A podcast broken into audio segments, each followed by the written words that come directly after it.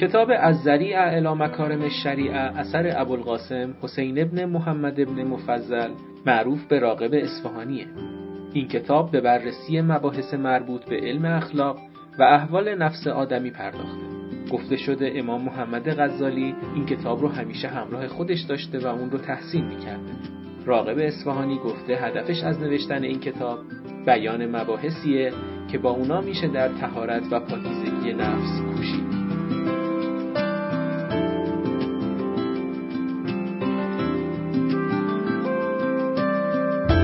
به نام خدا. این چهارمین جلسه متن‌خوانی کتاب الذریعة الی مکارم الشریعة اثر راغب اصفهانی که در سیزدهم آبان ماه هزار و سیصد و نود و شش در خانه اخلاق‌پژوهان جوان برگزار شده. در این دوره از جلسات متن‌خوانی کتاب الذریعة الی مکارم الشریعة رو با ارشاد استاد محمد حسین حشمت‌پور می‌خونیم. استاد حشمت‌پور از باسابقه ترین مدرسان حکمت و فلسفه در ایران معاصر هستند. در فقه و اصول از آیت الله وحید خراسانی بهره بردند و در فلسفه و عرفان از محضر آیت الله جوادی و علامه حسنزاده آملی استفاده کردند. دروس متن‌خوانی ایشان مثل حکمت الاشراق، شرح طبیعیات شفا و شرح شواهد الربوبیه از بهترین نمونه‌های دروس حکمیه. ایشون همکنون عضو هیئت علمی گروه فلسفه اسلامی دانشگاه قم هستند و به تدریس فلسفه و متون حکمی در دانشگاه قم و حوزه علمیه این شهر اشتغال دارند.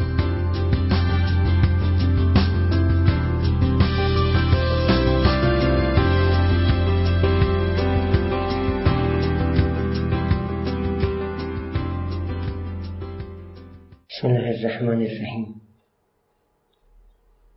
الذریعة الی مکارم الشریعة، صفحه سی و شش، سطر اول.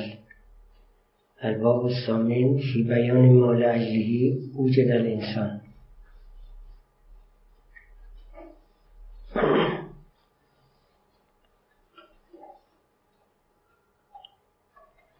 در این باب میخوان بیان کنن که هدف از خلقت انسان چیست. ابتدا مقدمه‌ای رو ذکر می‌کنند که در اون مقدمه بیان میشه هر موجودی برای چیزی آفریده شده و به خاطر هدفی آفریده شده. بعداً هدف انسان ذکر میشه.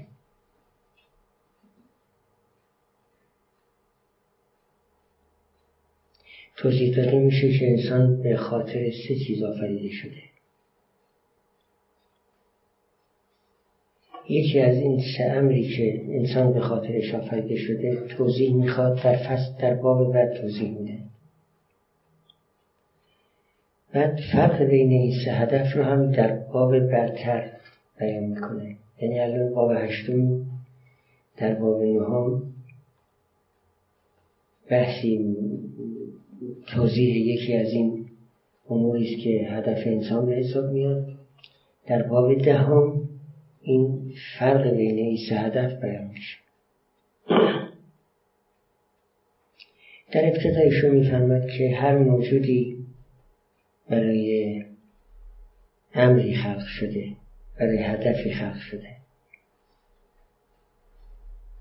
حتی موجودهای صناعی که انسان اونها رو خودش ساخته به اذن الله، اونها به خاطر هدفی ایجاد شدن. مثال میزنه به امور طبیعی که خالقشون خداست و بعد مثال میزنه به امور صناعی که صانعشون ما هستیم.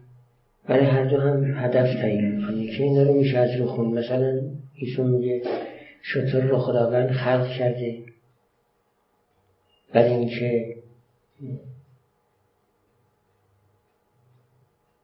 ما رو به اون جاهایی که میخوام بریم و نمیتونیم پیاده بریم، نمیتونیم باران رو ببریم مگر با سختی، ما رو به اونجاها برسونه. البته این یه هدف از اهداف خلق شطوره و الا بیش از این هاست، خیلیشون شاید ما ندونیم.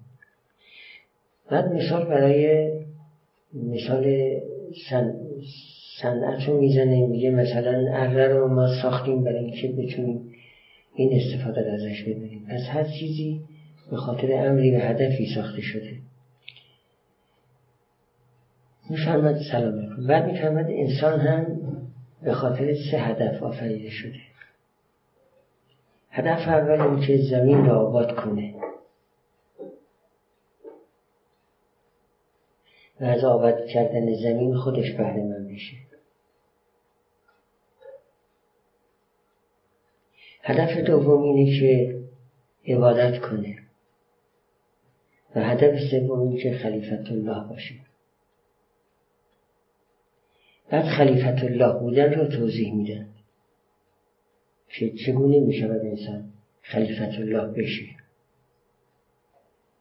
میفرماد که اگر مکارم شریعت رو به کار بگیره با به کار گرفتن مکارم شریعت خلیفت الله میشه.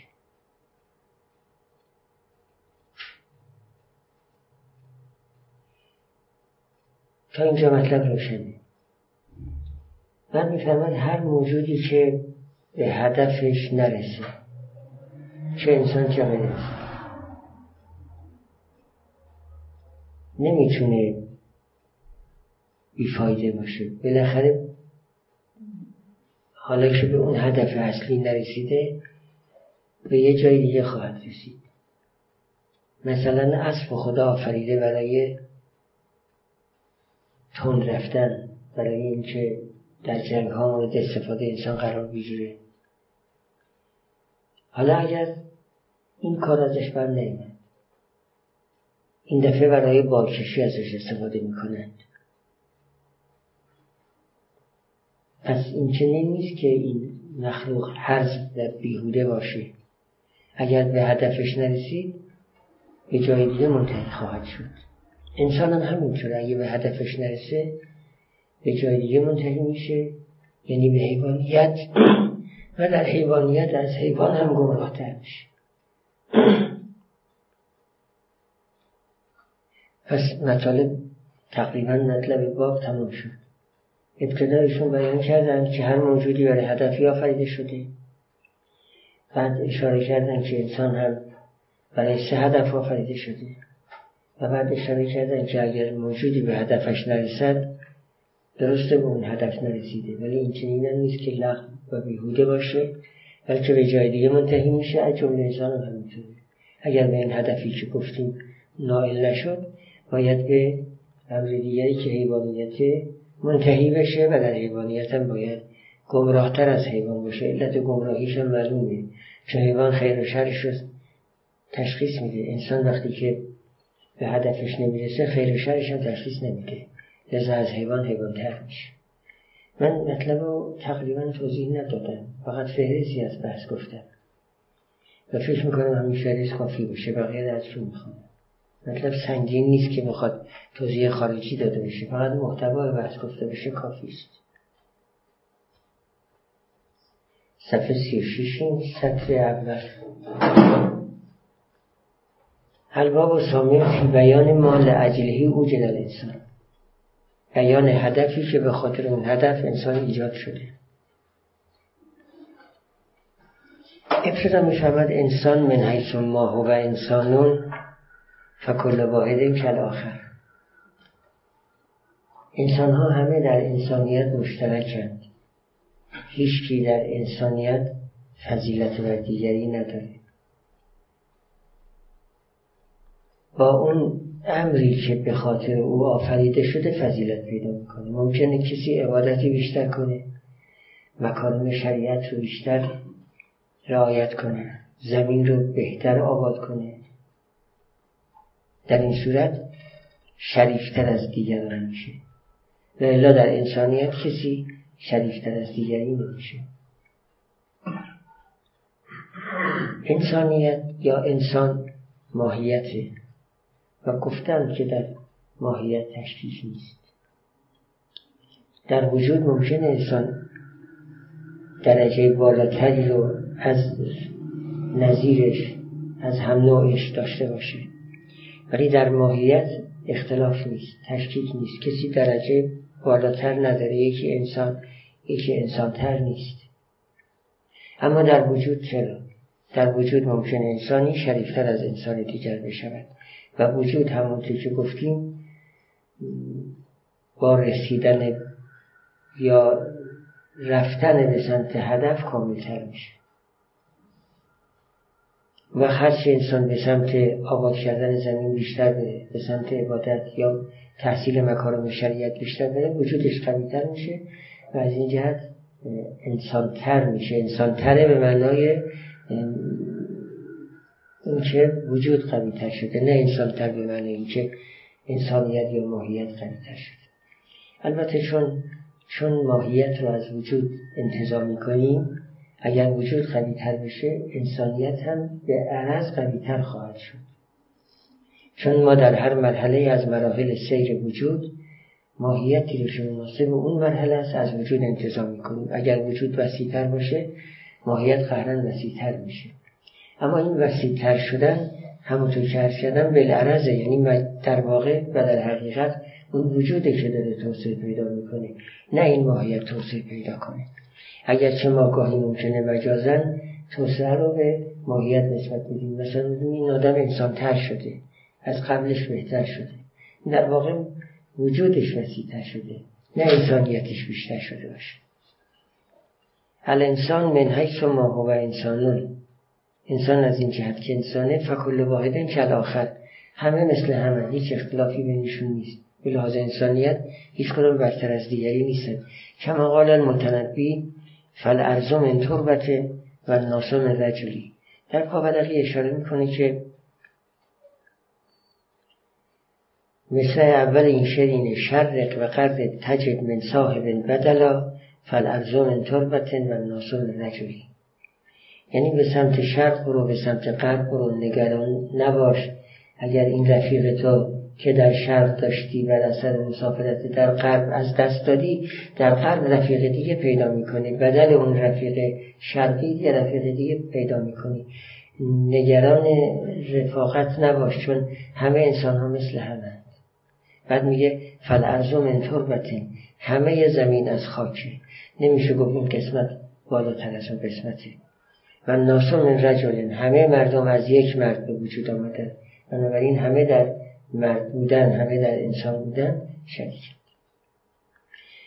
و این نمای شرف، یعنی انسان شرافت پیدا میکنه، و ان یوجد کاملا، یعنی وجود کامل پیدا کنه در معنایی که من اجله وجود، در اون امری که به خاطر اون امر ایجاد شده. شرح کردم انسان به خاطر سه امر موجود شده، اگر در اون سه امر کمال پیدا کنه شرافت پیدا میکنه، شرافت وجودی پیدا میکنه. عرض کردم ماهیت هم به عرض وجود شریف میشه، ولا استقلالا ماهیت نمیشه گفت شریف، ماهیت همه یکسان.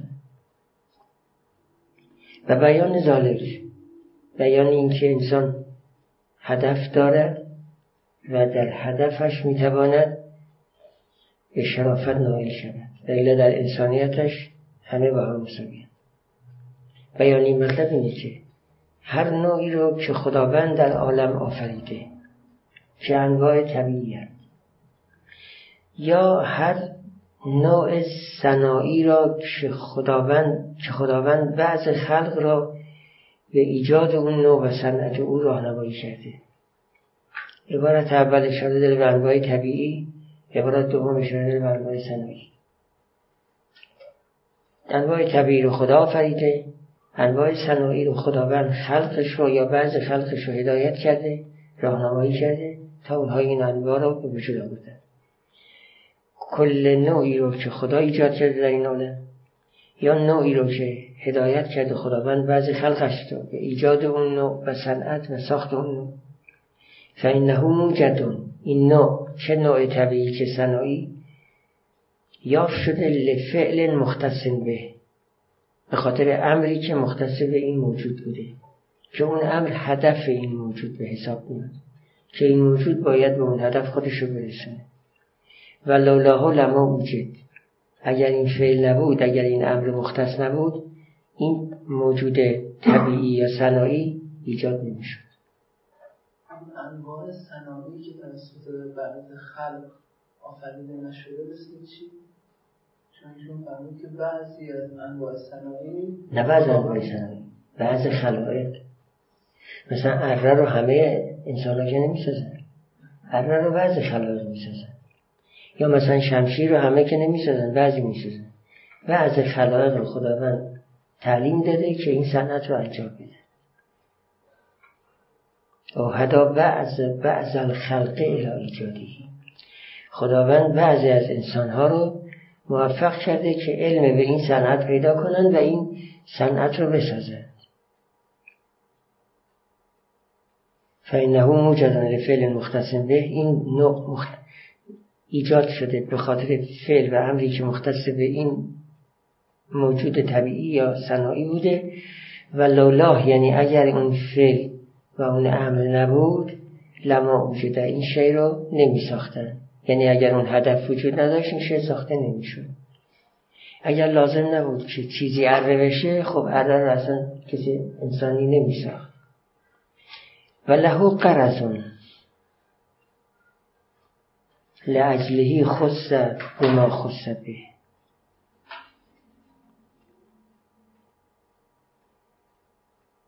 قبلا گفت این نوع باید کاری انجام دهد که به خاطر اون کار آفریده شده. عرض کردم مثلا اره باید کار انجام بده، کارش بریدن چوبه. اگر این کار لازم نبود اره رو کسی ایجاد نمی‌کرد. دوباره میفهمد و لهو قرزون یعنی برای اون نوع قرز و هدفی وجود داره که به خاطر اون هدف اختصاص داده شده به این فعل. مثلا شتر رو ملاحظه کنید، شتر میتونه بارکشی بکنه. خب این کار بارکشی کاریست که ازش برمیاد. بعد بار بکشد به چه قرزی؟ به قرز این که انسان که نمیتواند بارش رو به مقصدش برسونه مگر با سختی و تحمل رنج، این شتر کمکش کنه و بار رو به راحتی به مقصد برسونه. پس ملاحظه کنید یه فعلی برای این موجود هست و یه هدفی برای این فعلش. این موجود فعلش مثلا بار کشیدنه و هدف از بار کشیدنش اینه که به انسان کمک کنه.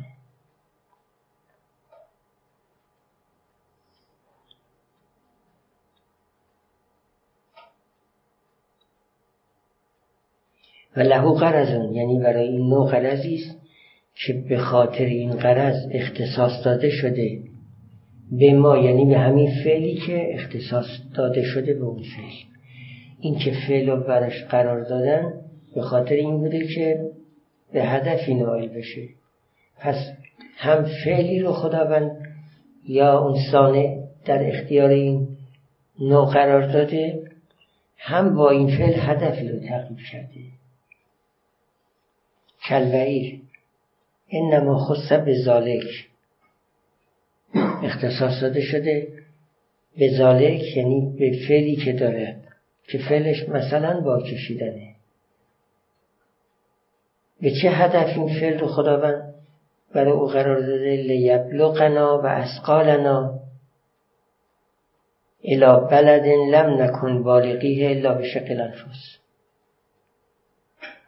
برای اینکه ما رو و اثقال یعنی بارهای ما رو، هم خود ما رو هم بار ما رو برساند به بلدی که ما به اون بلد نمی رسیدیم مگر با رنج با رنج خودمون، مگر اینکه خودمون رو به رنج بندازیم، خودمون رو به مشقت بندازیم. شق از ماده مشقته. مگر با مشق... به مشقت افتادن ما می تونستیم خودمون رو به بدون استفاده از بار برای شتر به مقصد برسونیم. منتها با شق الانفس یعنی با مشقت با مشقت انداختن خود. اما خداوند این حیوان را آفریده تا کمک بکنه به ما و ما رو به اون بلدی که مقصدمونه برسونه. والفرس یعنی کل فرس که انما خص بذالک یعنی خداوند فعل دویدن رو به او داد، لیکون لنا جناحا یتنکی رو به، تا به منزله بالی باشد که ما به توسط این بال پرواز کنیم. یعنی به ما بال نداد ولی یه حیوان دونده رو در اختیار ما قرار داد که او بر اثر دویدن چنان باشد که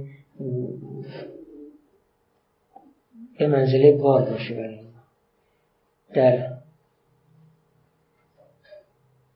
حیات الحیوان ها نقل میکنن که در بین حیواناتی که در اختیار ما هستن دونده تر از اسب نداریم. البته ما دونده تر از اسب داریم، اون تا در اختیار ما نیست. مثل یوز پلنگ از اسب تندتر میدونه ولی در اختیار ما نیست. در بین حیواناتی که در اختیار ما هستن اسب از همه تندتر میره و این اختلاف هم هست که پرندگان تندتر میپرند یا اسب تندتر میره. ظاهرا پرنده ها تندتر میره ولی شاید میتونیم بگیم اسب از پرنده تندتر میره. پرنده روی هوا بال میزنه، مسیر رو کوتاه میکنه، اما این حیوان باید از روی زمین بره. این اگر میتونست پرواز کنه شاید قوی تر از پرنده بود. این در روی زمین میره، موانع زمین رو حساب کنید. وقت فاصله های زمین با فاصله هوا فرق میکنه. میبینیم کبوتری مثلا زودتر میرسه، این کبوتر زودتر میرسه، مسیر بیشتر شاید تایی نکرده باشه ولی رو هوا دیگه پیچ راه ها پیچ نداشته، دست انداز نداشته. اونا رو شما حساب کنید به نظر میرسه که اسب از پرندم تندتر با توجه به این موانعی که سر راهشه. والمنشار یعنی اره، منحت یعنی تیشه. اینا رو تا اینجا دو تا مثال زدیشون، دو مثالش هم مربوط به انواع طبیعی بود، یکی شتر بود یکی اسب. حالا دو مثال دیگه میزنه برای انواع صناعی، یکی منشار که اره است یکی منحت تیشه است. اینها رو ما ساختیم لنصلح بهم الباب، تا در رو باش اصلاح کنیم، در بسازیم و اگه در مثلا عیبی داره با همین تیشه اره اون عیب شوهر طرف کنیم. مثال سوم میزنه و سریر و نحوه ما، نه مثال یعنی لنصلح بهم الباب و سریر و نحوه ما، که در و تخت و همسال اینا رو با همین تیشه اره بسازیم و اصلاح کنیم. و الباب عطف بر منشاره، باب هم ساخته شد لنحر ذبه البیت، تا نگه داریم به توسط باب اون بیت رو یعنی منزل رو که هم دور, دور از دسترس باشه که دزدی چیزی وارد نشه. پس در رو ساختیم تا بیت رو حفظ کند، حفظ کند از دستبرد دزدان یا از ورود اغیار. تا اینجا مطلب رو به صورت کلی بیان کرد و مثالا زد. پس معلوم شد که هر کسی دارای فعلی است و این فعل به خاطر غرضی است. انسان رو هم می‌فرماد دارای سه تا فعله، یکی عمارت زمین یعنی آباد کردن، دوم عبادت کردن، سوم خلیفت الله بودن. و غرض از این سه تا این است که انسان به کمال لایق برسه.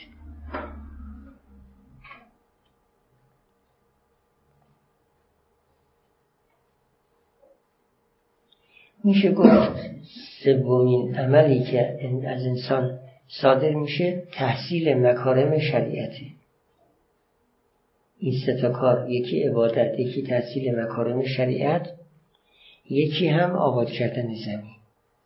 وقت با این سه تا کار انسان خلیفت الله میشه. خلیفت الله شدن رو غرض بگیریم، این سه تا کار رو غرض و هدف قرار ندیم، بگیم که این سه تا کار انسانن تا انسان با انجام این سه کار به هدفی که عبارت از خلیفت الله بودنه میرسه.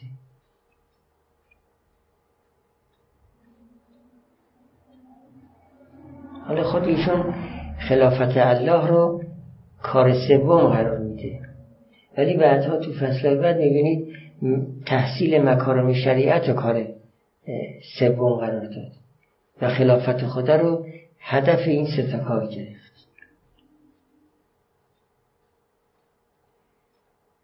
فالفعل المختص بالانسان ثلاثه، اولی عمارة الارض، آباد کردن زمین. المذکوره صفت امارت، صفت ارض نیست. امارتی که در قول خدا ذکر شد که فرمود واستعمرکم فیها. واستعمرکم یعنی طلب آبادانی کرد، از شما طلب آبادانی کرد، در زمین طلب کرد که شما زمین را آباد کنید. که واستعمرکم را از ماده امارت گرفته باشیم. بعضی ها واستعمرکم را از ماده عمرا گرفتن، یعنی شما رو در زمین عمر داد، زندگی داد. واستعمرکم یعنی شما رو در زمین عمر داد و زندگی داد. البته مصنف واستعمرکم رو به معنای اول گرفته، یعنی از شما طلب امارت کرد، از شما خواست که زمین رو آباد کنید.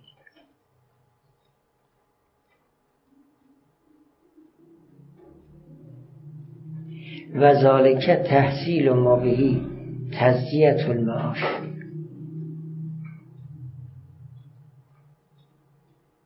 آباد کردن زمین در واقع به نفع خود ماست، چون از طریق آباد کردن زمین زندگی در زمین رو برای خودمون آسان میکنیم. تزکیه یعنی آسان شدن. ما در اثر آباد کردن زمین معاش یعنی زندگی رو برای خودمون آسان میکنیم. حالا انسان زندگی رو آسان میکند لنفسهی فقط او لنفسهی و لغیرهی. بعضی کارها باعث میشه که انسان راحت زندگی کنه، بعضی کارها نفعش به غیر انسان هم میرسه، باعث میشه که هم خودمون راحت زندگی کنیم هم دیگران. ایشون میفرماد که امارت زمین و آباد کردن زمین این دو اثر رو داره که زندگی رو برای خود ما یا برای خودمون و غیرمون آسان میکنه.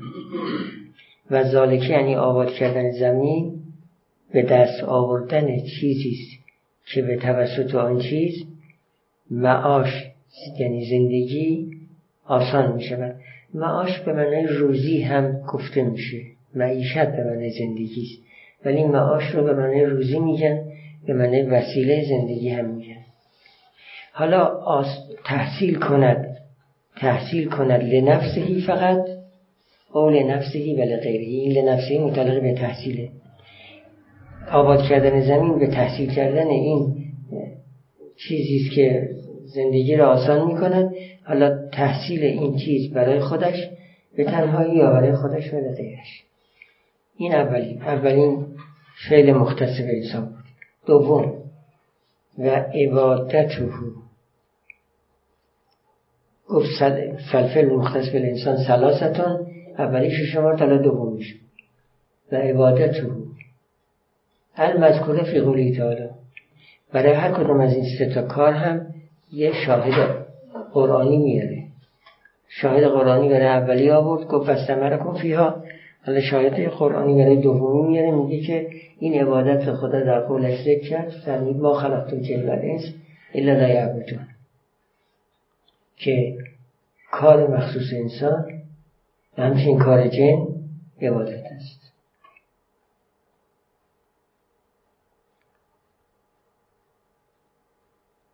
از اینکه جن رو کنار انسان ذکر کرد معلوم میشه که جن مکلفه.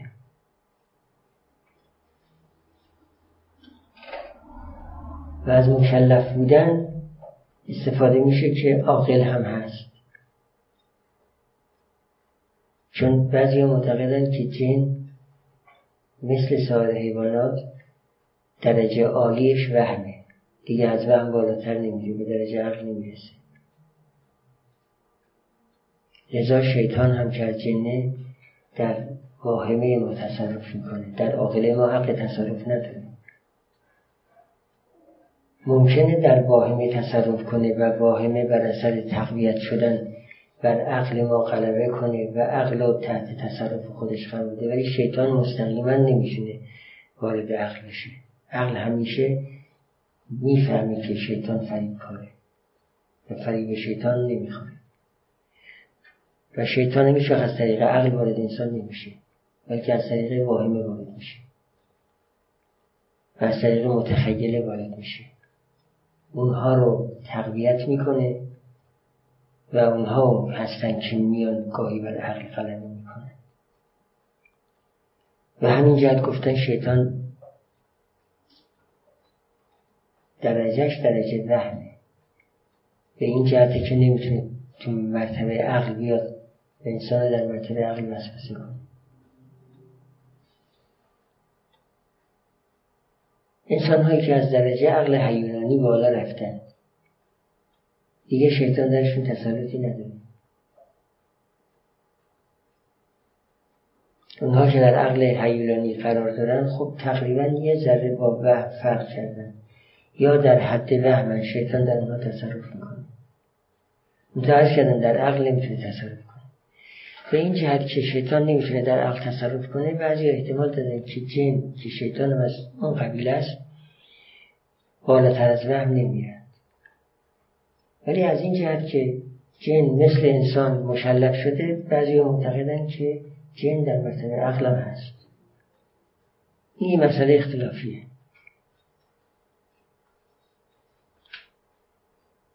الان ملاحظه کنید خداوند جن و انس رو در ردی که هم قرار داده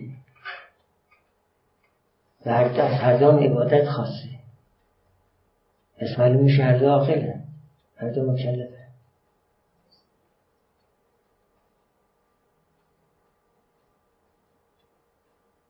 البته نمیخوام بگیم جن از انس قوی تره، ظاهرا پیغمبری در بین جنه وجود نیامده، ارسال نشده، اونها به پیغمبرای انس معتقد میشن، اونها ایمان میارن به پیغمبرای انس.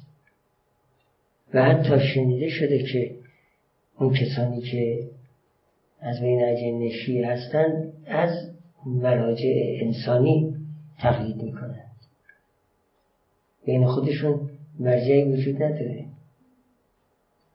پس معلوم میشه که اگر هم عاقلن در حد انسان عاقل نیستن، درجه عقلیشون پایین‌تر از انسان. پس میشه گفت دو قول در مسئله هست، یک قول این که شیطان در درجه وهمه یا جن، دوم این که در درجه عقل هست منتها عقل ناظر نه عقل متنقی.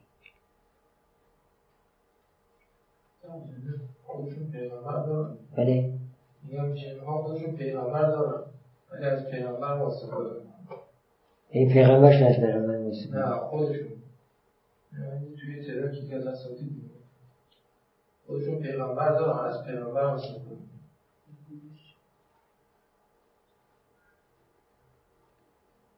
خودشون پیغمبر دارن از پیغمبر هم استفاده میکنن، از پیغمبرهای انس استفاده میکنن، پیغمبرشون استفاده میکنن. منحصر نیست در پیغمبر خودشون استفاده کردن. حالا در اصل که پیغمبر هم داشته باشن و از پیغمبر انس استفاده میکنن، بازم این مترقی تر بودن انسان نسبت به جن رو استفاده میکنن.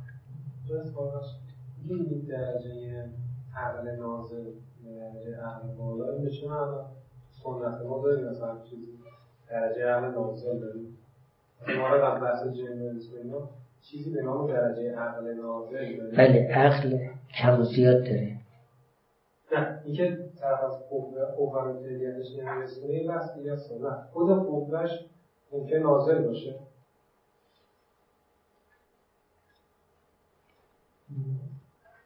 پس این دو مطلب رو مطرح کنیم، یکی این که عقل آیا قوی و ضعیف داره؟ بالفعل خب بله، بالفعل قوی و ضعیف داره. در بعضی انسان ها عقل قوی تره، در بعضی انسان ها ضعیف تره. در درجات عقل بالفعل میشه گفت که درجات عقل بالفعل مختلفه، درجه شدیدتره و ضعیفتره. اما در قوه یعنی اون نیروی عقل که هنوز فعال نشده، مثل عقل حیولانی مثلا، این عقل حیولانی آیا ضعیف و قوی داره؟ ظاهرا اینم ضعیف و قوی داره. چه عقل نظری حساب کن چه عقل عملی، یعنی خود این نیرو کم و زیاد داره. در بعضی انسان ها همون عقل بالقوه قوی تره لذا ترقیشون بیشتره، در بعضی عقل بالقوه ضعیف‌تر، تلقیشون کمتر، چون ظرفیت‌های وجودی متفاوت در انسان‌ها. وقتی ظرفیت‌های وجودی متفاوت باشه، این خاصیت‌ها مختلفه. همونطور که نیروهای بدنی مختلفه، نیروهای روحانی مختلفه. اینطور نیست که نیروهای یکسان باشند، ولی در اصل قوه داشتن همه شریکن، ولی در قوه هاشون با هم اختلاف داره. شما قوه های احساس هم ملاحظه کنید، همینطوره. ادراک تخیلی هم همینطوره. بعضی میگن قوه خیالشون خیلی قویه، بعضی متوسط. چون لاتکرار فی تجلی داریم، بعید نیست که هر شخصی با شخص دیگه فرق داشته باشه، نه حالا هر گروهی و صنفی. حتی میشه گفت شخص هم با شخص فرق داره در همه چیز. همونطور که حالا بعضی چیزا رو ما متوجه میشیم، مثلا میبینیم در شکل با هم فرق داره، در صدا فرق داره، در هنرها فرق داره. اینا رو خب ما متوجه میشیم، اما بعید نیست در احساس هم فرق داشته باشن. یعنی یکی قوی‌تر احساس کنه، یکی ضعیف‌تر. در تعقل هم همینجور. ولی به ظاهر به نظر میرسه که در مثلا ادراک همه مساوی هست، ولی عملا اینجور نیست. میبینیم که یکی بهتر ادراک میکنه، یکی ضعیف‌تر. از باب لاتکرار فی تجلی و کل یوم هو فی شأن به دست میاریم که همه اشخاص با هم متفاوته. اینجا نیست که دو شخص از همه جهت مثل هم باشن، نه از همه جهت مثل هم باشن، از همه جهت اختلاف دارن.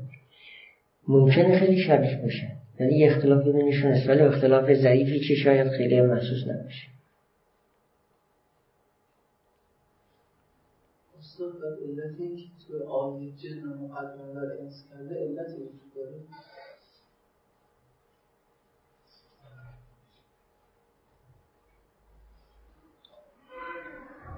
اگر علتی داره، شاید مثلا چون جن قبل از انسان آفریده شده، لذا خلق هم داره نسبت میده. ما خلق تو جن نبل اینس، چون جن قبل از انسان آفریده شده، در آیه هم قبل از انسان ذکر شده. یعنی ما خلق تو فرموده، اول خلق کردم جن رو، بعدا خلق کردم انس رو، هر دارم به خاطر عبادت خلق کردم. شاید به این جهت باشه، شاید هم جهاتی دیگه وجود داشته باشه. جنها تو بحث رد خوبت که پیش میاد هستن دیگه چه؟ تو بحث رد خوبت که پیش میاد کره زمین رو آفرا میگیره، حالا انسان ها به طبیل همون میرن، ولی خب جنها هستن اونا متوقع به مکان خاصی که چیزی نیست. بله، اینجا بعد از اینکه مصیبتی وارد میشه، جنها باقی میمونن، انسان ها از نمیرن. ولی در اصل خلقت هم ظاهرن که زودتر از انسان خلق شد.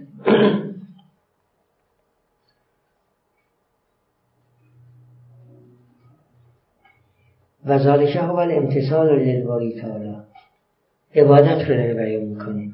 عبادت به این معناست که امتثال کنیم للباری تعالی فی اوامره و نواهیه، یعنی امر و نهیش رو فرمان ببریم. اونجا که فرموده انجام بده انجام بدیم، اونجا که نه کرده منتهی بشیم، یعنی خودداری کنیم. این دوتا فعل سوم و خلافته، یعنی انسان آفریده شده برای خلا خلیفه بودن، خلیفه خدا بودن. و خلافت المذکوره فی قوله تعالی، که این خلافت در قول خدا ذکر شده. هرچند هر کدوم از اینا که ذکر میکنه شاهد قرآنی هم میاره. میفهمد و یستخلفکم فی الارض فینظر کیف تعملون. خدا شما را آفرید تا نظر کند که چگونه عمل میکنید، خیر عمل میکنید یا شر، که چه خیر عمل کنید چه شر بهتون جزا بده.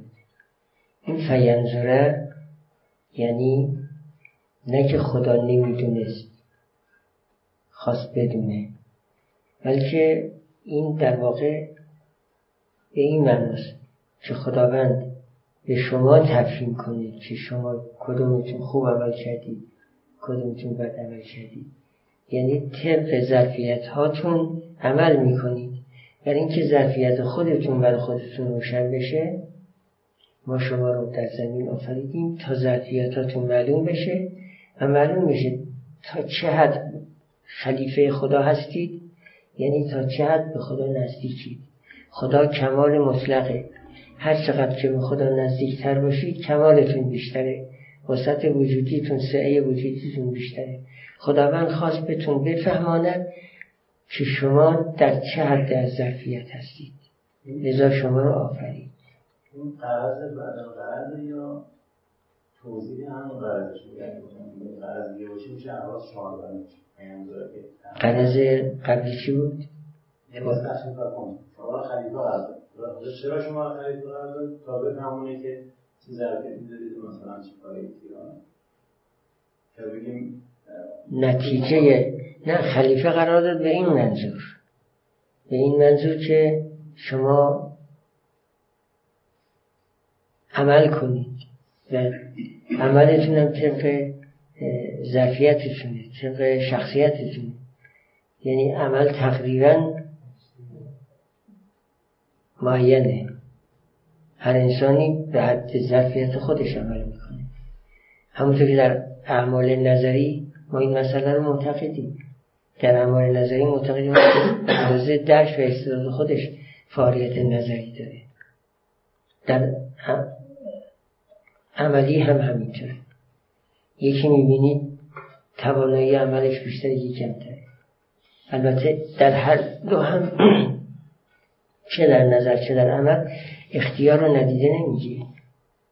انسان ظرفیت ادراکش داره در یه حدی، میبینید بعضی اصلا از این ظرفیت چیزی استفاده نمیکنه، هیچ سراغ تحصیل علم نمیرند.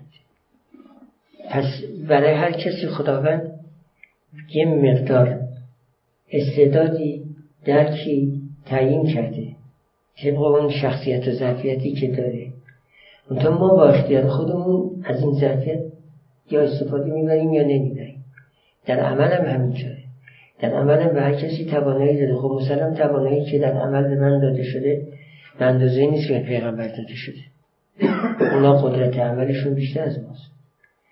اونتا ما هر کدومون در همون حدی که هستیم گاهی این قدرتمون رو به کار میگیریم، با اختیار گاهی به کار نمیشه. اختیار در اون اصلی که خدا به ما داده نداریم، ولی اختیار در استفاده از اون اصل داریم. به ما اجازه داده که از اون استفاده کنیم، اختیار داریم. یکی این اصلا استفاده نمی‌کنه، یکی کم استفاده می‌کنه، یکی هم کامل استفاده. خب می‌دونی که قرآن در اعمال ما داره اصل صفات فعل درسته و تا ما فعل رو انجام ندیم قرآن متصل به فعل نمیشه. چرا خداوند هم علم در مقام ذات داره، هم علم در مقام فعل داره. اون علم در مقام فعل اونطوری که شما میفرمایید، اما علم در مقام ذات از ازل بوده، قبل از اینکه معلومات بیان خدا عالم بوده. میشه در طرف صفت فعل میگن اون صفتیه که قرآن میتونه به مقابلش هم متصل بشه، یعنی اگر خداوند علم فعلی داره متصل به مقابل علم هم میتونه بشه در مقام فعل. ببینید صفت صفت ذاتی اون نیست که خدا به مقابلش متصف نمیشه. مثلا علم مقابلش جهل، خدا به علم متصف میشه، به جهل متصف نمیشه، این مال ذاتی. اما علم در مقام فعل، علم در مقام فعل همین افعال خدا هست، این افعال خداست. خب اینو میتونن مفید باشه، میتونن نباشه. علم در مقام فعل یعنی همون فعل. خداوند علم دارد به ما، یعنی خود وجود ما علم است، خود وجود ما علم است. خب وجود ما متصف به خلافش هم میشه، متصف به خلافش هم میشه. اما اون علم ذاتی خدا که آگاه هست به همه اشیا قبل از وجود، اون مقابل نداره، چون ذاتی دیگه به خدا نمیشه به جاهل. اما اینکه این علم باشد یا نباشد، وجود من علمه برای خدا، این میتونه باشه، مقابلش اینی که نباشه، هر دو شدنی. این علم در مقام فعل مقابل داره، یعنی همین وجود من مقابل داره. وجود من علم در مقام فعله، اون کشفی که هست اون علم فعلی نیست، علم ذاتیه، اون مقابل نداره.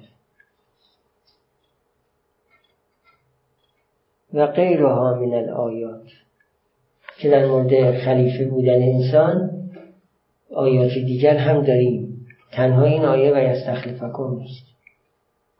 و ذالکه هو الاقتدا بالباری، ذالک داره خلافت توضیح میده. خلافت این است که انسان اقتدا کند به باری عزوجل به قدر طاقت بشری است، به قدر طاقت بشر. چه سیاست؟ در سیاست پیرو و مقتدی به خدا باشد. سیاست یعنی چی؟ اصلا سیاست مطلبی است که این مقدار مبهمه، در فصل بعدشون کاملا سیاست رو توضیح میده. در اینجا اشاره میکنیم یه به استعمال مکارم شریعت، مکارم شریعت رو به کار بگیره که این مکارم کمالاً برای انسان و بی‌نهایتش خدا دارد. از این جهت انسان میشه خلیفه خدا. مثلا حکمت بی‌نهایتش مال خداست، لذا به خدا میگیم حکیم. و ما اگر بتوانیم از این حکمت برخوردار بشیم میشیم خلیفت الله.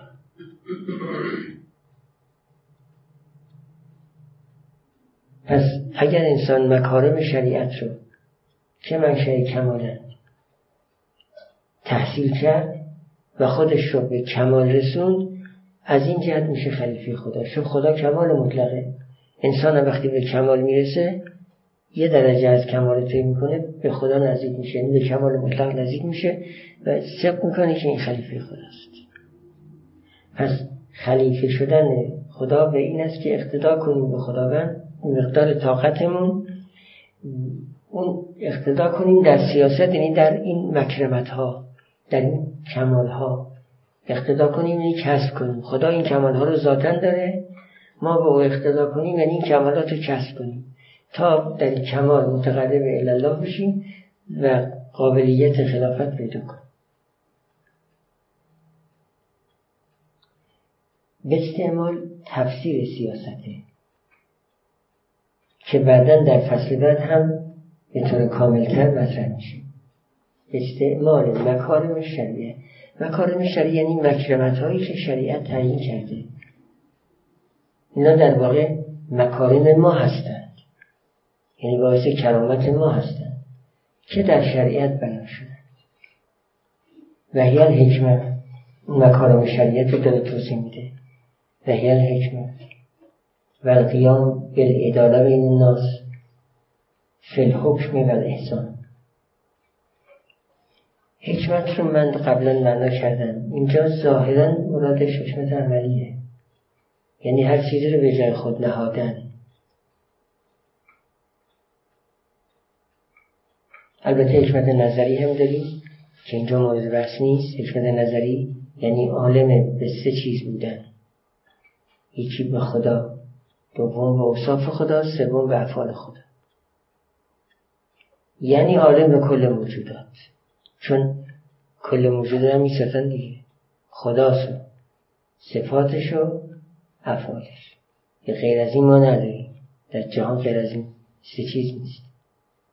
پس در جهان میشه گفت فقط خدا هست، فقط خدا هست و وابسته های به خدا که فعلش هست و صفاتش.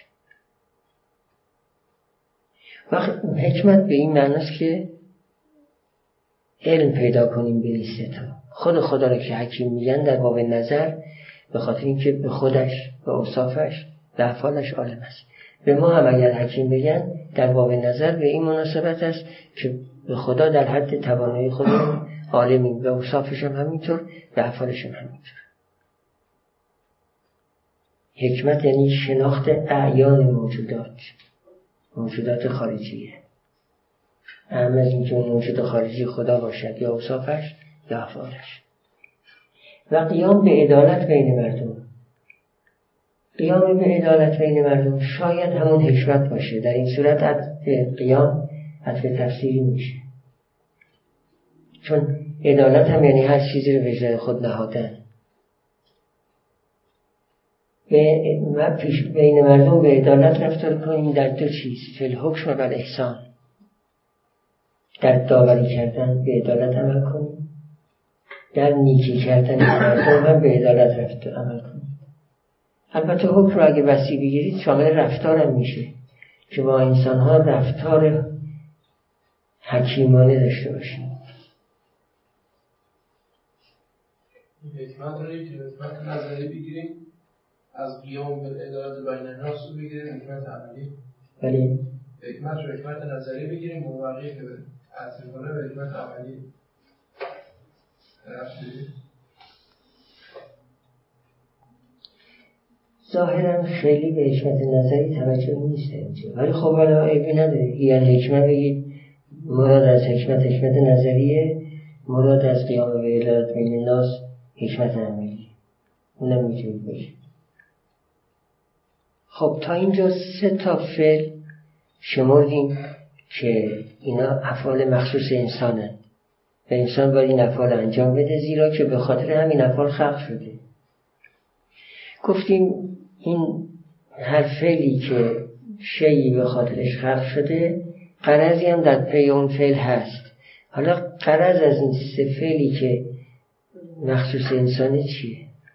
چرا انسان این سه فعل را انجام بده؟ می‌فهمد مقصود از این سفر اینی که انسان به جنت المأوا برسد.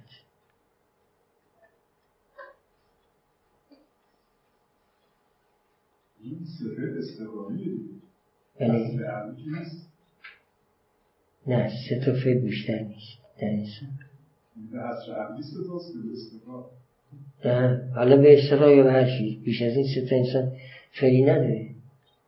یکی آباد کردن زمین که همین زندگی روزمره‌شه، رابطه خودش با خودش و رابطه خودش با دیگران، همه اینا جزء آباد کردن زمینه. این تمام کاری که الان انسان‌های دنیایی دارن انجام میدن در مسیر همین آباد کردن زمین. یکی هم اعمال روحانیش که عبادته، یکی هم خلقش که مکارم شریعت. یه غیر از این برای انسان چیزی نیست. هر حرکتی که انسان میکنه در یکی از این سه تا داخله، یا مربوطه به دنیاست، این مربوطه به بدنه، یا مربوطه به روحه. چون انسان دو تا جهت بیشتر نداره، جهت بدنی و جهت روحانی. کاراش هم همین دو جوره، یا بدنیه یا روحانیه. روحانی هم که باشه یا عبادته، یعنی رابطش با خدا، یا اخلاقه، یعنی ساختن نفس. بله. الان این خلیفه شدن در آیه نوع انسانه یا خلیفه انسانی کامل در معامل بود؟ همه قراره که خلیفه خدا باشه، ولی حالا کی خلیفه میشه؟ انسان کامل خلیفه میشه. همه بالقوه قوه خلافت رو دارن، اما در فعلیت بعضیا خلیفه بعضیا نه. این بحث اخلاقی ماست. الا در تفسیر بعضی ها معتقدن که خلیفه فقط انسان کامله. خدا که میگه من در زمین میخوام خلیفه قرار بدم، افراد معمولی انسان مرادش نیست. مرادشون انسانهای عالیه مثل پیغمبران، اونا رو میگه خلیفه. ما ها نمیتونیم انسان کامل باشیم با بحث این عرض میکنم، بنابر اون نظر مفسرینه، بعضی مفسرین. یعنی بحث اخلاق و فلسفه اینطور میگه، میگه همه قابلیت خلیفه شدن رو دارن، اختصاص نمیده. اون مفسرین بعضیشون اختصاص میدن خلافت رو به بعض انسان ها، نه در هم کرده بود خلیفه کامل اونا باشه. الان همینو فلسفه اینطور میگه، میگه همه قدرت خلیفه شدن دارن، دیگه بستگی داره چه درجه از درجات خلافت رو طی کنه. یه نفر میشه خلیفه ناقص، یه نفرم از خلیفه شدن هیچ استفاده نمیبره، چون اون نیروی خلیفه شدن رو اصلا به کار نمیگیره. یکی میبینی در خلیفه شدن به اون آبش میرسه. این تفکر با ستایی که فرمودید، رابطه هر فرد با خودش، رابطه فرد با خدا و رابطه فرد با دیگری، در این سومی رو دو شعر میکنن، میگن رابطه با دیگری یا رابطه با انسان‌های دیگره یا رابطه با محیط. این در واقع چهار تا انسان. این رابطه انسان با خودش میتونه بدنی باشه، میتونه روحانی باشه. در امارت عرض گفت لنفسهی او لنفسهی بلغیری. اینا رابطه بدنیه، یعنی امور دنیایی. امور دنیایی انسان برای خودش یا برای خودش رو غیر درست تحمیل کنه، تحصیل کنه. این مال امور دنیاییست که هم میتونه برای خود انسان باشه، هم میتونه برای غیر باشه. انسان رابطه با خودش داره داره. در اخلاقم که خلیفت اللهی اونم همینطوره، رابطه با خود است یا رابطه با غیر، منتها رابطه روحانی نه رابطه بدنی و دنیایی. وقتی میمونه عبادت که رابطه انسان است با خودم. و این رابطه خود با غیر شما میفرمید یکی یکی تقسیم میشه به دو قسم، یکی رابطه با غیری که انسان است، یکی رابطه با غیری که محیط است. این نداره ممکنه تقسیمات ثانوی زیاد باشه، تقسیمات ثانوی ممکنه زیاد باشه، ولی بالاخره هر دو رابطه با غیره، هر دو رابطه با غیره و غیر رو شما دارین تقسیم میکنید به انسان دیگر یا محیط. با این دلیل رو متوجه شدم که اصلا مثلا نحن تصمیم شما متفاوته، شما نگاهی رو دنیویت و روحانیت بودید اینطوره که شما تصمیم نه اصلا الان خودیشون این کار کرده. الان ایشون یک امارت الارض رو مطرح کرده که مربوط به دنیاست، کار با آخرت نداره. دو تا دیگه مربوط به روحه، منتها یکی رابطه روح با خدا، یکی رابطه روح با خودش و غیر. ظاهرش نشون میده که هر کسی که عمل انجام میده این قضیه است. بله، استفاده هم که استفاده هم که مصنف از این آیه میبره همینه. هرچند بعضی مفسرین معتقدند که خلیفت الله شأن همه انسان ها نیست، اون مال بعضی مفسرین، قولشون فقط اشاره کردن. این آیه این آیه از این آیه استفاده میشه از تخلیفکم، یعنی همتون.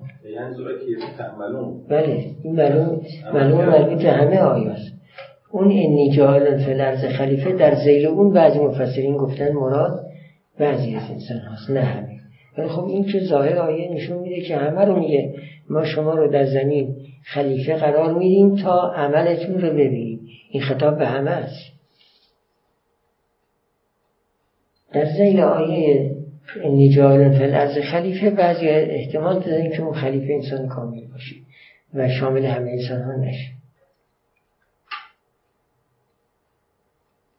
والقصد منها والقصد منها این مطلب جدیده. رو براشید بودم که دیگه مثلا این جاران فی الارض خلیفه اونجا هم ظاهرش همینه که به همه داره، نظرش به همه است. چون که بعد من ایراد میگیرم که تو میخوای کسی رو بفهمی که حساب در زمین بکنه شخص میشه که بله حتی میکنم اونجا دو قوله، دلایل هم دارن هر کدوم از دو قوله. ولی البته ما الان در صدد بحث اون نیستیم که کدوم قول قویه کدوم قول ضعیف. والقصد منها این معاصر مطلب جدیده. سه تا فعل برای انسان هست. حالا مقصود از این سه فعل چیه؟ غرضی که برای این سه فعل مترتب میشه چی؟ ما گفتیم که هر شیئی دارای فعل مخصوص خودش هست، یا تعبیر کردیم هر نوعی دارای فعل مخصوص خودش هست و گفتیم این فعل هم به غرضی انجام میشه. حالا انسان هم همینطوره، دارای سه فعل مخصوصه و این سه فعل به غرض انجام میشه. اون غرض چیه؟ الان داره هدف و غرض رو بیان میکنه. ولی قصد منها، منها یعنی از این سه تا فعل. مقصود از این سه تا فعل این است که انسان یتبلغ بها الی جنت المأوا، برسد به وسیله این سه فعل الی جنت المأوا. صیغه یتبلغ به کار برده تا بفهماند که این بلوغ با آسونی انجام نمیشه، یه نوع تکلفی توش هست. ولی میتونست که یبلغ بها، یبلغ نگفته، یتبلغ گفته. یتبلغ نشون میده تکلفی توش هست، یا تکلف یعنی با تکلف به اینجا برسه. الی جنت المأوا و جواب رب العزت تعالی. این و جواب رب العزت آیا عطف تفسیره؟ یعنی جنت المأوی همون جواب ربه؟ ظاهرا اینطور نیست. جنت المأوی اون جنتیست که همه بهش میرسن، جوار رب العزت تعالی جنت اللقایی که بعضی بهش نایل میشن. ذکر خاص بعد از آن، ذکر خاص بعد از آن زمیر منها و بها بشن، زمیر منها و بها هر دو برمیگرده به افعال ثلاثه که یکی امارت الارض بود، یکی عبادت بود، یکی خلافت. این سه تا کار انسان اگر انجام دهد، مقصود از این سه کار این است که به جنت المأوی و جوار رب العزت تعالی برسه.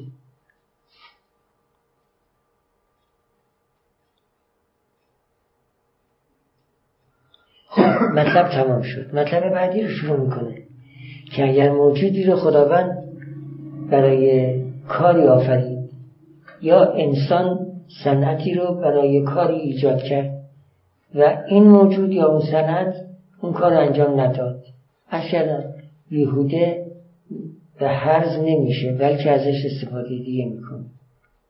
انسان هم همینطوره، اگر این سه تا کار انجام نداد، اینطور نیست که بیهوده بشه، بلکه باز به یه هدفی نائل خواهد شد و اون هدف حیوانیته. وقت میشه حیوان، بلکه گمراه‌تر از حیوان.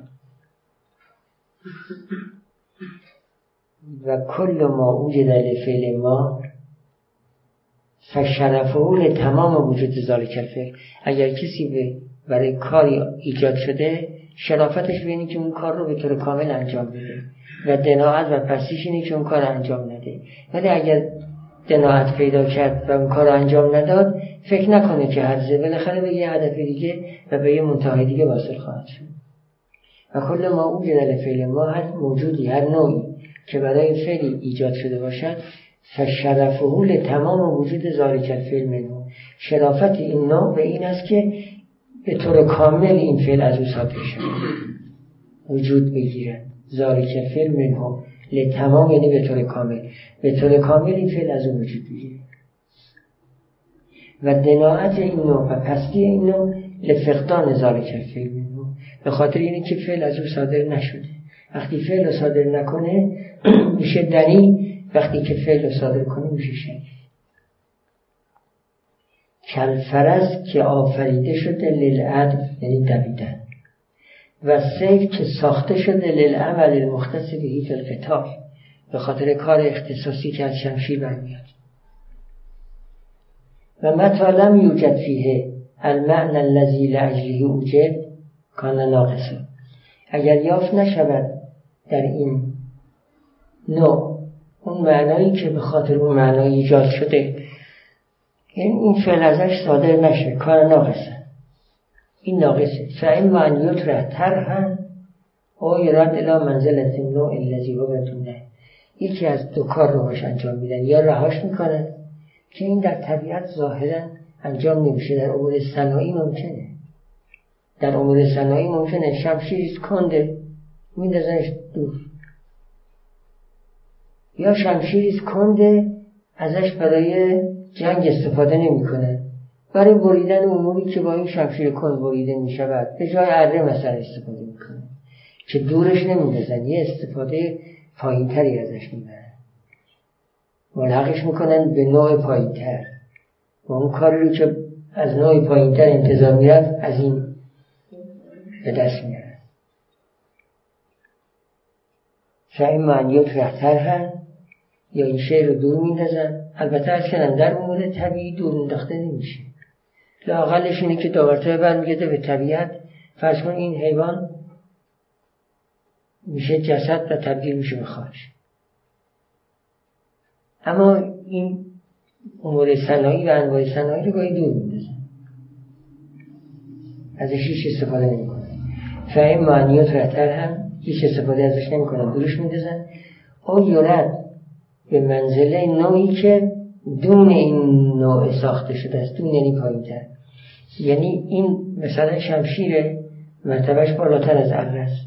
حالا دیگه کارایی شمشیر رو نداره، خود کن شده، میبرندش تو اون مرتبه نازل و ازش استفاده اون مرتبه نازل رو که عقل است میکنه، ازش استفاده عقل بودن میکنه. کلفرس اذا لم یصلح للعقل، اصل وقتی که برای اون کاری که بوده شده صلاحیت نداره، یعنی نمیتونه بدوه. خود تو خزه حمولتن، یعنی به عنوان بارکش انتخاب میشه. او اکولتن، یعنی برای خوراک، چون از حلال گوشته میشه ازش استفاده خوراکی هم کرد. و سیف ظالم یصلح للقتل، سیف وقتی که صلاحیت نداشته باشه برای بریدن گردن کسی و نتونیم که جنگ ازش استفاده کنیم، اتخذم منشارن، یعنی به عنوان عرضه گرفته میشه، ازش استفاده پایین تر میشه. خب حالا در مورد انسان هم همین وضع هست. این یه قانون کلی بود که هر موجود طبیعی یا صناعی که کارایی لازم رو نداشته باشه یا دورش میندازن یا ازشون کارایی پایین تر رو انتظار دارن. حالا در مورد انسان هم همینه. اگر نتونست زمین آباد کنه، نتونست عبادت کنه، نتونست خلیفت الله باشه، این چنین انسانی البته دیگه دور انداخته نمیشه، بلکه منتهی میشه به درجه پایین تر که درجه حیوانیتی، و در اون درجه پایین تر کامل میشه، نه که عاقله، کامل میشه. اصلا در مورد انسان اون کانه ناقصن دیگه معنی پیدا نمیکنه. اون انسان دیگه این ناقص برای صدمه نمیکنه، دیگه فاقد انسانیت میشه، نقصان دیگه نیست. بله، ناقص هست در عمل و ناقص است در انسانیت. وقت در حیوانیت میشه کامل، وقت انسانیتش هم زمینی میشه به حیوانیتش، لذا در حیوانیتش کاملتر از حیوانات میشه. مهم همینه که انسان وقتی حیوان میشه در حد حیوانات دیگه نیست، بلکه از حیوانهای دیگه حیوانتره. علتش همینه که این انسانیتش هم کمک میره به کمک حیوانیتش. البته بعضی گفتن علتش اینه که حیوان خیر و شر خودش رو تشخیص میده، ولی انسان وقتی که به درجه حیوانیت رسید حتی خیر و شرش هم تشخیص نمیده.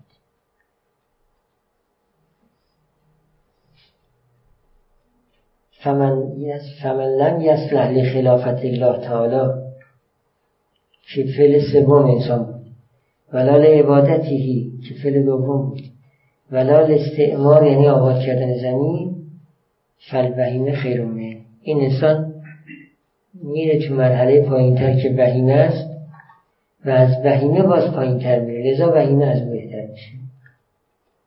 فالبهیمه تو خیرونه. این کلمه فالبهیمه تو خیرونه نشون میده که این انسان تنزل میکنه، حتی از مرتبه بهیمیت هم پایین تر میره. بهیمه خیر و شر تشخیص میدن، اطلاق ضرورت بهیمه هست مثل قرآن میکرد این ازل، یعنی حیوانات اینها در زلالت هم، ولی خب اون انسان میتونه از اینها ذاتر بشه. بله، این فرمایش خوبی، من آیه رو بخونم و کلیسن توضیح بدم. ولی ذاله که قاله، یعنی به خاطر اینکه انسان اگر به اون افعال مخصوص خودش نپرداخت درجهش پایین میره و میره توی نوع مادون خودش. به این جهت است که خداوند در ذم کسانی که سکلو هذه فضیلت، سکلو یعنی از دست دادن، این فضیلت انسانی را در مورد آنها می‌فرماید انهم الا کالانعام بل هم اضل.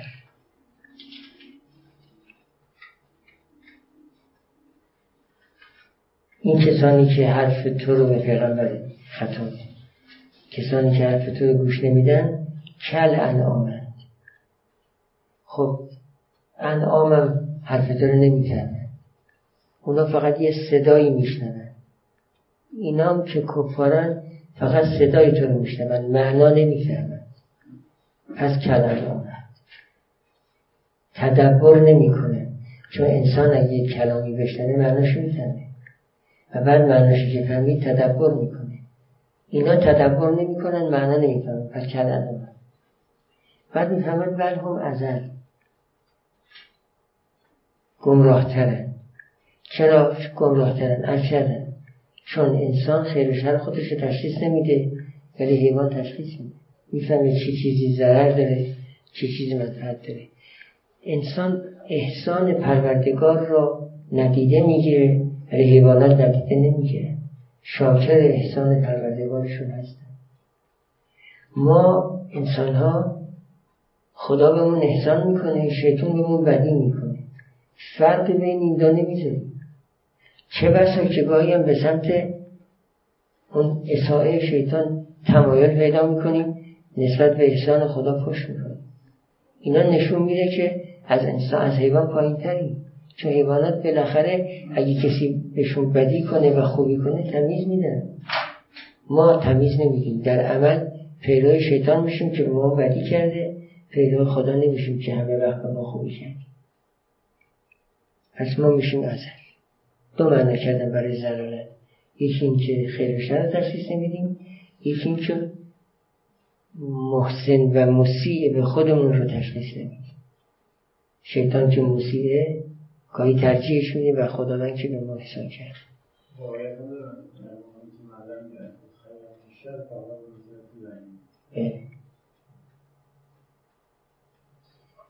خب شما فرمودید که حیوانات خیر و شر خودشون رو تشخیص میدن، بنابراین اصلا گمراه نیستن.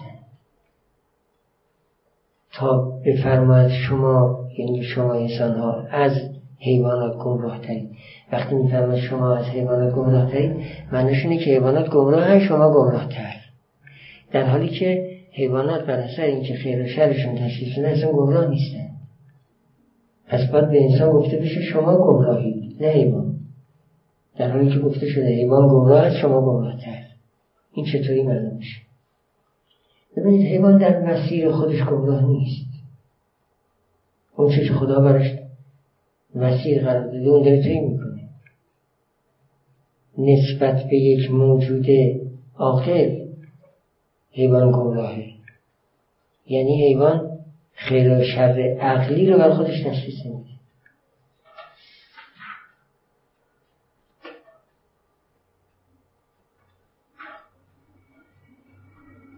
هشت رو معاد دیگه نمید داشته باشن، میگن حیوانات هم معاد دارن، چون دارن مثل خودش رو میگن حیوانات هم میگن معاد دارن، هشت رو میشن و چون مثل خودش رو دارن میرن دیگون را میسن، پس معاد معادی هم بله. حالا اینو توضیح میدم. ببینید، مسیر رو که ما قرار دادیم، مسیری که خداوند برای ما قرار میده، مسیر حالا ما تعبیر به روحانی نمیتونیم بکنیم در باره حیوانات، ولی حالا فرض کنید مسیر روحانی داره، مسیر جسمانی. حیوان در مسیر روحانیش شاکر خداست، نصیحتکار نیست. از خیر و شر در این مسیر تشخیص میده، ولی در بود بدنیش نه خیر و شر تشخیص نمیده. چه بسا گاهی از اوقات توی شری هم بیفته. لذا نمیشه گفت حیوان گمراه نیست. حیوان ممکنه گمراه هم باشه. حیوانات به هم دیگه ظلم میکنه، از این جهت هم گمراه میشه.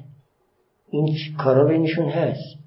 در خودشناسی گمراه نیستن، ولی انسان در خودشناسی و شیطان شناسی گمراه. کاری خدا رو کنار میذاره، شیطان رو انتخاب میکنه و شیطان میپرسته. این معنی گمراهی. حیوان هیچ وقت اینجور گمراهی رو نداره. پس حیوان اینطور نیست که بی گمراهی باشه. گمراهی داره، این نوع گمراهی رو نداره. انسان که این نوع گمراهی رو داره، از اون میشه گمراه تر. پس نمیشه گفت حیوان گمراه نیست. حیوان هم بالاخره بعضی جاها به خطا میفته و اون خطا چه, چه بسا که حتی قیمت جانش هم تمام میشه. پس حیوان میشه گمراه. اون تا در مسیر شکرگزاری و معصیت کردن گمراه نیست، شاکر خدا هست و عاصی نیست. اصلا اطلاق گناه همه فرع و شکرفن نیست. اون حیوان که داره در حق اون یکی ظلم میکنه، یعنی معنای ظلم رو ادراک میکنه بعد ظلم میکنه، یا اصلا این ادراک نمی‌کنه ظلم تا تعدی بکنه. این وقتی داره تعدی می‌کنه اصلا قبلش درک نکرده مفهوم ظلم. ببینید، حیوان عاقل نیست. بنابراین بنابر قول مشا کلیات رو درک نمی کنه. پس اصلا به طور کلی نمیدونی ظلم چیه. ظلم کلی رو نمیشناسی. صدر رو میگه ظلم کلی رو ممکنه نمیشناسی، چون قوه خیال کلی رو درک میکنه، به حیوان قوه خیال رو داره. مشا میگن قوه خیال کلی درک نمیکنه، فقط عقلش که کلی درک میکنه. صدر رو میگه نه، قوه خیال هم کلی درک میکنه. بنابراین عقل که برای حیوان نیست به قول مشا باعث میشه که حیوان مدل کلیت نباشه، ولی خیال برای حیوان هست به قول صدرا باعث میشه که خیال که حیوان مدل کلیات باشه. پس حیوان مدل کلیات بنابر نظر مشا نیست، بنابر نظر صدرا مدل کلیات هست. بنابراین ظلم ادراک نمیکنه، ظلم کلی رو ادراک نمیکنه، ولی ظلم جزئی رو ادراک میکنه. جزئیات همه معتقدن که حیوانات ادراک میکنه، هم مشا هم صدر. هر دو معتقدن که حیوان کلیات جزئیات درک میکنه.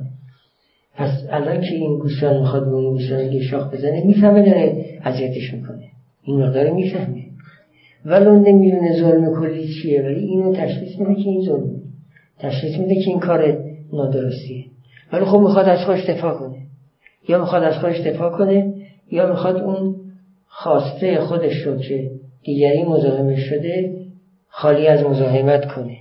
مثلا غذایی گذاشتن جلو هر دو، این میخواد همش رو استفاده کنه، اون یکی رو میزنه تا از این خواسته به طور کامل استفاده کنه و میفهمه کارش درست نیست. منتها کار جزئی رو میفهمه، کلیش تشخیص نمیده بنابر نظر مشا. بنابر نظر صدرا کلیش هم تشخیص میده. اون تو خب معلومه تشخیص حیوان از تشخیص انسان ضعیف‌تره، اون که دیگه روشنه.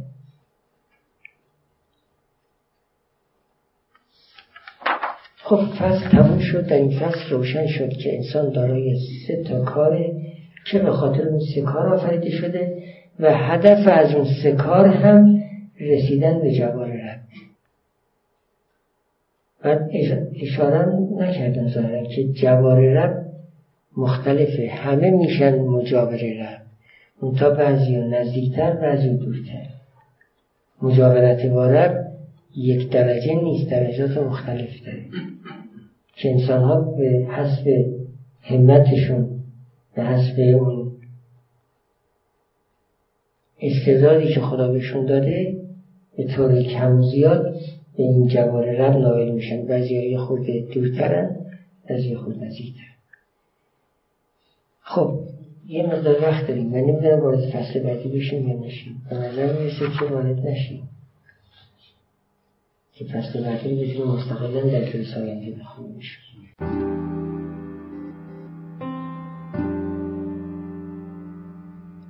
چیزی که شنیدید گزارشی شنیداری از یکی از برنامه‌های خانه اخلاق پژوهان جوان. مجموعه ما یک مجموعه غیرانتفاعی و مردم نهاده که از سال نود و چهار تا کنون تلاش میکنه مباحث اخلاق رو در فضای نظری و عملی که تا حدودی کمرنگ شده هم تا اندازه احیا کنه و هم در قدم‌های بعدی رشد و اعتلا بده. سعیمون بر این بوده که بتونیم منظرهای متفاوتی رو که در این مباحث وجود داره روایت کنیم. کارگاه‌ها، نشست‌ها و درس‌های اخلاق متعددی رو در شاخه‌های مختلفی مثل فرااخلاق، اخلاق هنجاری، اخلاق کاربردی و اخلاق اسلامی به کمک اساتید خوبمون برگزار کردیم و به یاری خدا این روند ادامه خواهد داشت. اگر دوست داشتید با مجموعه ما آشنا بشید، آدرس سایت ما ethics house dot i r هست. میتونید اسم مؤسسه یعنی خانه اخلاق پژوهان جوان رو هم گوگل کنید. به اضافه این که میتونید ما رو در تلگرام، اینستاگرام، توییتر و آپارات با همین عبارت جستجو و پیدا کنید. رایگان بخشی در ساحت دانش از روز اول خط مشی مجموعه ما بوده و امیدواریم که با حمایت شما این روند ادامه پیدا کنه. اولین درخواست ما از شما اینه که اگر اشکالاتی دیدید چه در خود برنامه‌ها و چه در همین فایل‌های صوتی از کنارش رد نشید و حتما به ما منتقل کنید تا اصلاحش کنیم. یا اگر پیشنهادی دارید، مثلا استادی رو میشناسید که به نظرتون قابل استفاده میاد، به ما معرفی کنید. اگر حس میکنید سرفصلی در این حوزه هست که لازمه بهش پرداخته بشه، حتما ما رو در جریان بذارید. این کار رو میتونید از طریق ادمین کانال تلگرام یا لینک های دیگه ارتباطی که در سایت هست انجام بدید. همچنین از طریق لینک حمایت مالی در سایت خانه اخلاق میتونید پشتیبان ادامه یافتن این مسیر باشید. ممنون از محبت شما و خدا نگهدار.